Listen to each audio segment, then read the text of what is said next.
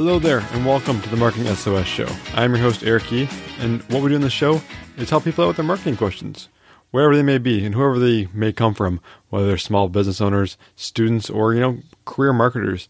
I'm here to help in whatever way I can to answer your questions. So please drop me a line at eric at marketingsos.ca.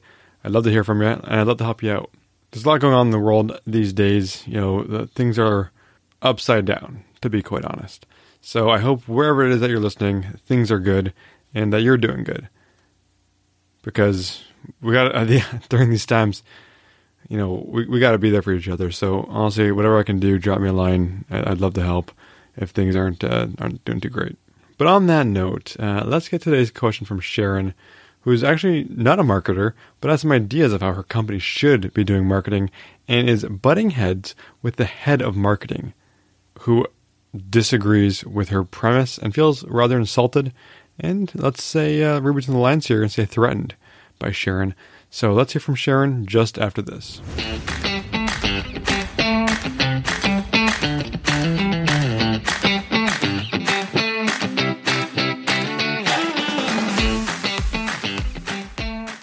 So Sharon writes Hi, Eric.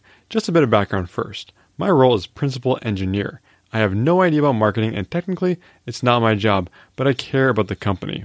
The company I work for has grown a lot in the past few years, but we still haven't grown up as a company.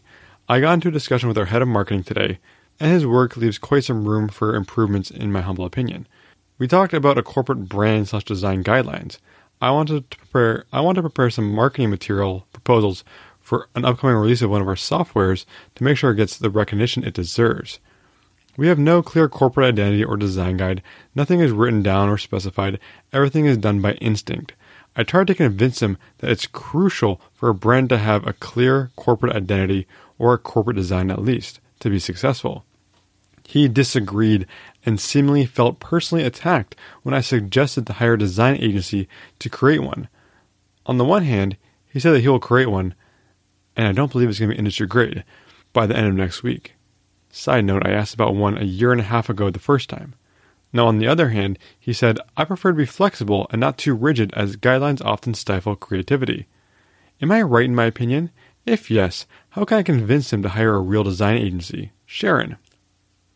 Hi, Sharon. Yes, you are correct. If your company is getting to a certain size, and it sounds like you are there, you definitely need a cohesive corporate identity and brand guide. While your head of marketing might be right in that having these guidelines do limit creativity, he is completely wrong in how he's looking at it. Corporate identity and design guidelines put guardrails up to protect your brand and ensure it is understood and represented correctly across all mediums in marketing. They limit creativity in the sense that, like, you wouldn't be switching Nike's swoosh logo into a smiley face or using Comic Sans font on all your messaging. There is still a lot that can be accomplished within the limitations of a corporate brand identity guide. Now, how do you push him to hire that external design agency? That's going to be tougher. You likely won't be able to do this on your own unless you have some kind of functional authority over him, which I get the impression that you do not. You need to find allies at or above the head of marketing's level that you can convince this is a need subtly so that you have a unified front and can put pressure on it from the top. I'm sure some people on the board of directors would agree that this is needed as well. When he presents the design guide, if he does, and you see the work is subpar, that is where you may be able to initiate this conversation. Bonus points if you can find some other outside examples of brand guides to bring up as a contrast, you know, especially if they're from a similar industry or the competition. You can also try to get some informal feedback or hard data surveyed from potential customers or current customers about your brand and see if they identify and understand it the way your company wants them to. Now, it sounds like there isn't a solid foundation here at all. You don't have a corporate brand, design, or identity. Once you get these done, hopefully you can develop a strong sense of who your customer is, like an avatar or a persona, in order to figure out what type of language and messaging you should be using, what kind of content you should be creating, and how to judge your marketing's effectiveness. These are all things that I'm just based on a few sentences here am inferring that your head of marketing isn't thinking about these things. So, Sharon, you are right.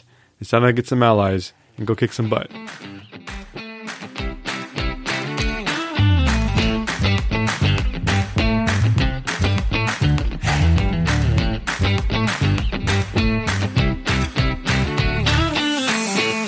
So, Sharon, thank you so much for the question. And as you get up there in size, you definitely need these things. You are absolutely right. Sometimes you can't make change on your own and can't convince stubborn people to do things. That's why you got to put the pressure on from different angles. And honestly, the person sounds a little insecure, to be honest. Sometimes, you know, a design agency is a great thing to utilize and a great partner to have in your back pocket as a head of marketing. So he should be fine going with this route, unless he's comes from a design background and is taking it personally, or is trying to protect his team of designers for some reason. So I think this is a, a great idea. You should absolutely pursue it. But this is the only caution I'll give you here is when you go looking for those allies, make sure you know how to read the room, make sure that they're going to back you up and not go tattling to him and things are going to come back to bite you. So choose your allies carefully, is what I'm going to say. So thank you, Sharon, for that question. It was fun answering. And anyone else out there listening has a question, drop me a line at eric at marketingsos.ca. I am here for you. I'm here to help in whatever way I can. And if you could help me out by leaving the show a ratings and review on whatever podcast player you listen to, that would go a long way to help me build this show up in the future. So thank you in advance for that. Now, with that, that is our time for this week, ladies and gentlemen. My name is Eric Key. Thank you so much for listening, and I am out.